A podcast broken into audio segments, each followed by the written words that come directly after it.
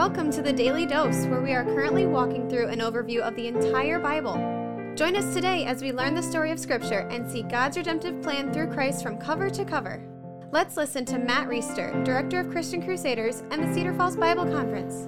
Today we're going to be in Matthew chapter 8, verses 28 through 34. We're going to see Jesus' power over the spiritual realm. We've seen his power to heal sicknesses and diseases. We've seen his power over the natural world to calm storms, like we saw in yesterday's text. And we've heard in passing of Jesus healing people who are possessed by demons. But this is our first real close look in the book of Matthew at somebody who's possessed by a demon being healed or having these demons cast out. Let's start in verse 28. And when he came to the other side, to the country of the Gadarenes, two demon possessed men met him, coming out of the tombs, so fierce that no one could pass that way. And behold, they cried out, What do you have to do with us, O Son of God? Have you come here to torment us before the time? Let's stop right there. First thing we need to address is this is all very real stuff. There is a Satan, there are demons, there are angels, there are spiritual forces of darkness in the heavenly realms, as Paul writes about in Ephesians chapter 6. And if we could peel back the barrier that keeps us from being able to see what's going on in the spiritual realm, I think we would be aghast at what plays out there. And sometimes, I think even today, there are manifestations of those spiritual realities in real life on earth. And that's nothing we should be afraid of because Jesus and God are sovereign and powerful over this stuff, as we're going to see in this text. But if that's not part of the reality that you just assume is true, then I would say Scripture suggests something different. And if you want to align what you believe about reality with what Scripture teaches, you need to have room in your mind for these spiritual forces that are conducting whatever they do in a realm that we can't see. So these demons recognize Jesus as the Son of God. They're the ones who are speaking to him. It's not the two men, it's the demons in the men that are speaking to him. They recognize him as the Son of God and they say, What do you have to do with us? Are you coming here to torment us before the time? And what is the time and what are they talking about? Well, at the end of time, when the score is settled between God and Satan and good and evil, and when his kingdom is established eternally, the new heavens and the new earth, the new Jerusalem, the scriptures are clear that Satan will be bound and he'll be thrown into a lake of fire and the demons will be punished and tormented with him. And these demons see Jesus show up on the scene in 30 AD or whatever it is on planet Earth, and they're going, Whoa, whoa, whoa, what are you doing here? Did you come here to torment us before the time? So they're automatically intimidated and freaked out because they know that he has authority over them. Verse 30. Now, a herd of many pigs was feeding at some distance from them, and the demons begged him, saying, If you cast us out, send us away into the herd of pigs. And Jesus said to them, Go. So they came out and went into the pigs, and behold, a whole herd rushed down the steep bank into the sea and drowned in the waters. What a crazy circumstance. Can you imagine sitting there on the hillside observing this? I mean, I can kind of picture in my head what I think it might look like, and I'm sure you can too. This is just surreal. And the people who saw it or heard about it, who were in close proximity to it must have just been totally freaked out. In my mind, it begs a couple questions that we have no answers to, and maybe they aren't worth asking, but this is just where my mind goes. Okay, if these two guys are demon possessed, or they're just one demon in each guy, and if so, Jesus casts two demons, one out of each guy, into the herd of pigs, how does that work? Does just each demon go into an individual pig, and so only two of the pigs are demon possessed, and they go running and the others follow? Or are there multiple demons in these men, and they are all cast out of the men into the herd of pigs, so that many pigs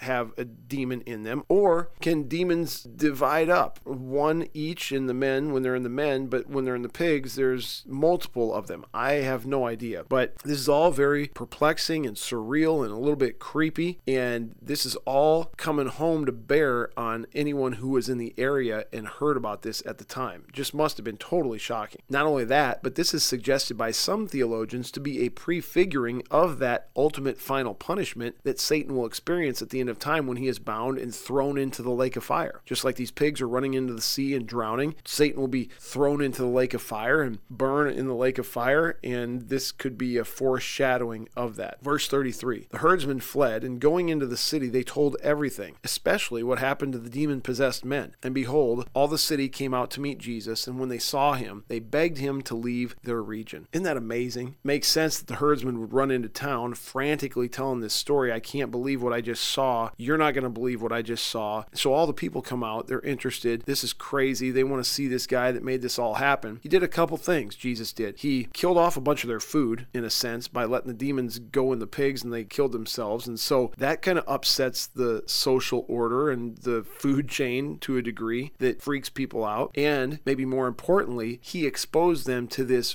dark reality of spiritual forces and demon possession and pulling a demon out of a man and putting him into pigs. And so these people's minds are blown. And I think that the response is probably related to those two things. This is way beyond anything we want to deal with. We just as soon forget this ever happened, kind of make it the local town secret, put it in the past, move on forward without having to address these things or think about them much. And we don't want our pigs getting killed all the time. So will you please leave? Please, please, please leave. I think that puts a question in our lap when Jesus comes into our lives and upsets the apple cart, which he does because we're naturally sinful, we're naturally opposed to God, we're naturally his enemies. Scripture says we owe a mountain of debt to God for our sin, and the only way he can accept us is if we're perfect. That's a lot of straight up bad news. What we know about the rest of the gospel is that Jesus provides a solution to that bad news. He lived a perfect life that we can't live. He paid the penalty for sin through death and separation from God that we can't pay. And he offers anybody who puts their faith and trust in him that righteousness and that penalty paid. So the question is when he comes into our life to offer what he has to offer, are we going to receive it and believe in him or are we going to beg him to leave because it's just too upsetting? It's too confrontational. It demands too much change of how I think and how I live. My prayer is that you're somebody who, when Jesus approaches, you will receive him,